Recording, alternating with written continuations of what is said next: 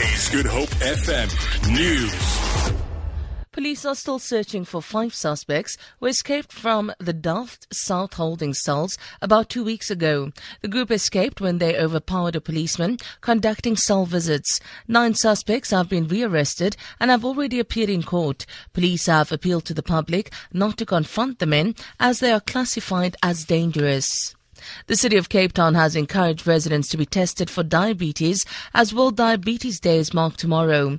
According to the World Health Organization, diabetes is listed as one of the top 10 causes of death in the country and the contributing factors are listed as obesity, unhealthy diets and a lack of physical activity. Worldwide, it is estimated that one in two adults with diabetes are currently undiagnosed. The city says it will host a range of activities to encourage healthier lifestyles Health talks and testing will be offered at clinics in Lwandle near the Strand, Tafelsig in Mitchells Plain, as well as other areas. Gauteng and other inland provinces expect a respite from the recent heavy thunderstorms today, with only isolated showers predicted in the afternoon.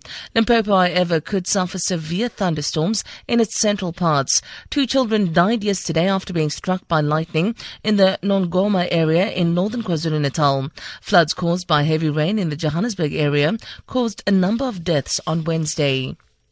Australian Prime Minister Malcolm Turnbull says refugees held at the country's detention centres on Pacific Islands will be resettled in the United States. Turnbull describes it as a once-off deal applicable only to those who are already detained. Human rights groups have welcomed the agreement. The BBC's Phil Mercer reports. Refugees have celebrated Australia's resettlement deal with the United States. One said the nightmare of life in detention would soon be over.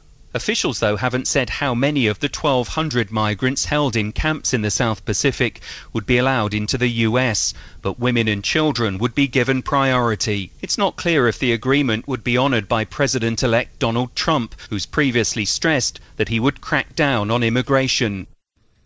For Good Hope FM News, I'm Sandra Rosenberg.